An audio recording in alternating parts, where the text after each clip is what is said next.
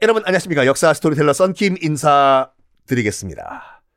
자, 지난 시간에 드디어 제가 살라딘이라는 이슬람의 영웅을 말씀드렸는데 살라딘은 얼마나 위대한 인물이냐면요. 당시 이제 유럽에서도 깔 게 없는 결함이 없는 완벽한 인물이다. 단지 저 사람이 이슬람 교도였다는 것이 안타깝다.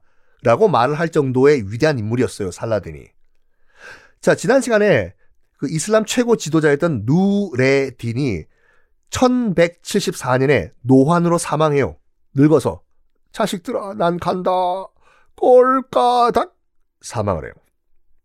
이제 이슬람 제국의 최고 지도자 자리가 공석이 된 거예요. 주인이. 음. 그 자리를 누가 오르냐?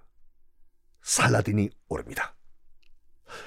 무력으로 올라간 것이 아니라 인품으로 설득을 해요. 지금 우리가 여기서 권력 투쟁을 하면 어렵게 누레딘이 쌓아 올린 이슬람 제국이 다시 무너지게 됩니다. 저를 한번 믿고 이슬람 제국을 저한테 한번 맡겨주시면 안 되겠습니까? 그러니까 반대파를 일일이 찾아가면서 설득을 해요. 한번 믿, 믿고 맡겨주십시오. 제가 잘하겠습니다. 제가 잘하겠습니다. 그리고 원래 여론이 정말로 이 살라딘 살라딘 살라딘은 잘할 거야 라고 일단 여론이 다 형성돼 있던 상황이었어요. 그래서 반대파들도 반대할 명분이 없는 거예요.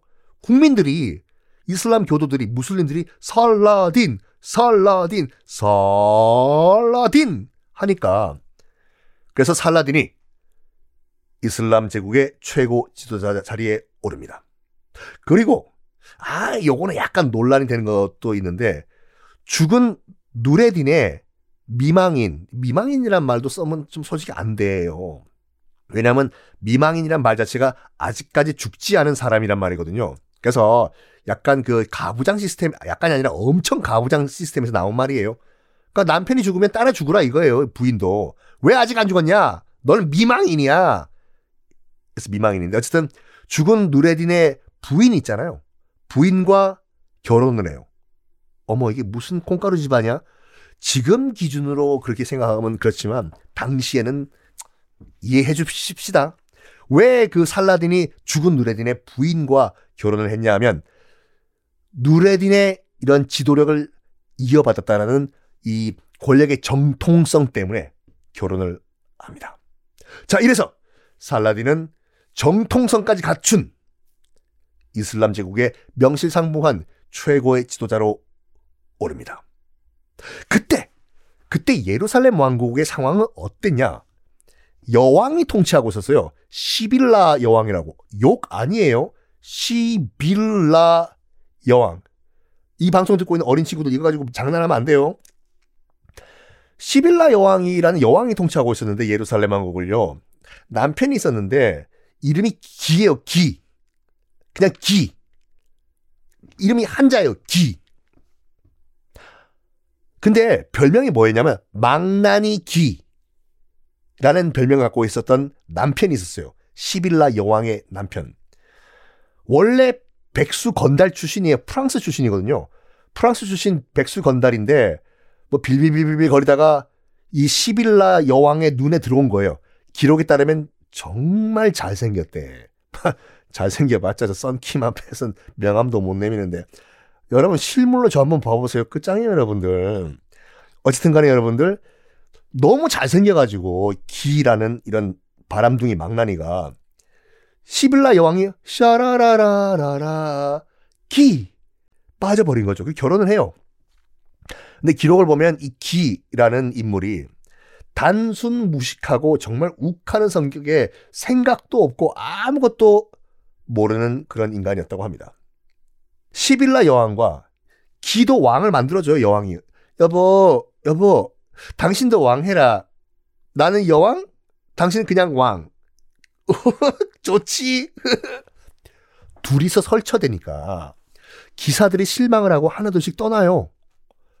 아, 꼴 좋다. 어유, 뭐, 저, 프랑스에서 굴러들어, 뭐, 이름이 기? 잘해보시오. 뭐, 둘이서, 아유, 야, 아침 드라마 찍네, 아침 드라마 찍어. 아이고 야. 잘해보시고 우리는 다시 돌아갑니다요.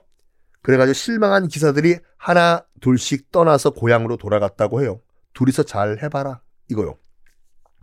중심 국가인 예루살렘 왕국이 이 정도니까 주변 국가들은 더 개판이었겠죠. 주변 요새들과 성들은.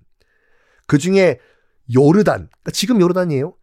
요르단 지역에 있던 십자군 성 요새가 아유, 야, 이제는 우리는 예루살렘 지위 안 받을란다, 야.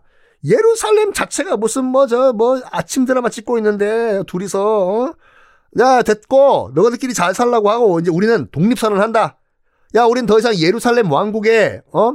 위성 국가도 아니고, 그냥 우리 요르단 성, 요르단 국하자. 콜! 그리고, 더 이상 우리는 예루살렘에 무슨 뭐 그 지원을 안 받을 거니까, 우리도 먹고 살아야 되니까 뭐 하냐면, 통행세 받자, 통행세. 우리 왕국 지나가는. 그래가지고, 요르단 왕국을 지나가는 이슬람 상인들에게 통행세를 받기 시작해요. 스탑! 무슬림, 너 이리 와. 통행세네. 아, 갑자기 무슨 통행세요? 확 그냥 오늘부터 내라면 내. 어? 아니, 예루살렘 왕국에서 그런 말 없었는데, 칵! 이래, 이제 예루살렘 왕국과 우리 관계가 없어. 통행세 내란 말이야. 이래서 통행세를 받고 슬슬 약탈을 하기 시작해요. 약탈. 너 등, 보따리 든 거, 뭐야? 여기, 왜요? 다 풀어봐. 어이구야, 금이네? 다 내놓고 가. 이거, 이거, 이거, 이거 왜 뺏으려고 해? 콱, 야, 내놓고 가. 슬슬 상인들을 약탈까지 하기 시작해요. 그 소식이 살라딘 귀에 들어갔네. 네 이놈들! 뭐? 우리 무슬림 상인들 약탈을 내! 이것들을 내가 가만 놔두나 보라! 이제는 정말 저 예루살렘을 우리가 탈환해야 될 때가 온 것 같아. 모든 악의 근원은 저 예루살렘 왕국이다. 그래, 이제 정말로 우리 이슬람 제국의 손으로 예루살렘을 탈환한다. 가자! 그래가지고 어 아슬아슬한 균형을 이루고 있던 그런 그 이 텐션, 긴장 관계가 확 깨져버려요. 요르단 왕국 때문에. 약탈을 하니까 그러니까 잠자는 사자를 건드린 거예요. 살라딘을. 자, 이슬람 제국의 병사들이여. 예루살렘. 저 예루살렘은 우리 이슬람교의 성전이기도 하다. 우리가 다시 되찾는다. 진격하라! 그 소식을 그 시빌라 여왕과 기 왕이 듣고 당황을 해요. 왜냐면 어마무시한 병력으로 지금 살라딘이 쳐들어오고 있던 상황이었거든요. 예루살렘 자체 병력으로는 이건 절대 방어가 안 되는 거예요. 전략 회의에 들어가요. 그래서 밑에 있던 그 전략가들은 무슨 말을 하냐면 끝까지 성문을 열지 말고 방어하자. 그러면 어느 정도 우리가 버틸 수가 있다. 다시 유럽에서 지원군이 올 때까지 버티자. 끝까지 버티자. 라고 얘기를 해요. 그런데 이 또, 아, 아, 성전 기사단 기억나시죠? 템플 기사단. 아주 호전적이고 이슬람교라면 무조건 일단 죽이고 보는 성전 기사단이 뭐너 소리야? 너 예수님한테 부끄럽지도 않아? 이것들이 진짜 정신 상태가 글러막사. 저기 왕, 기왕, 기왕? 우리 나가서 싸웁시다. 싸우면은 예전에 무슨 뭐 롱기누스의 창과 예수님이 못 박혀 죽으신 뭐 십자가가 나온 것처럼 예수님이 우리와 함께 해주실 겁니다.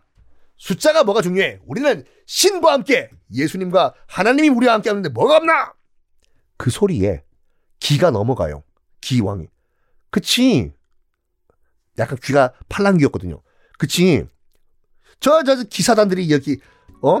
템플 기사단들이 저기 싸우자고 하는데, 이길 수가 있다고 하는데, 뭐 예수님이 도와준다고 하는데, 어? 아우, 이 겁장이들 확 그냥, 야, 우리 나가 싸울 거야. 해서, 진짜 문을 열고 나가 싸우기 시작해요. 이 정신 나간 인간들, 어떻게 됐을까요? 다음 시간에 공개하겠습니다.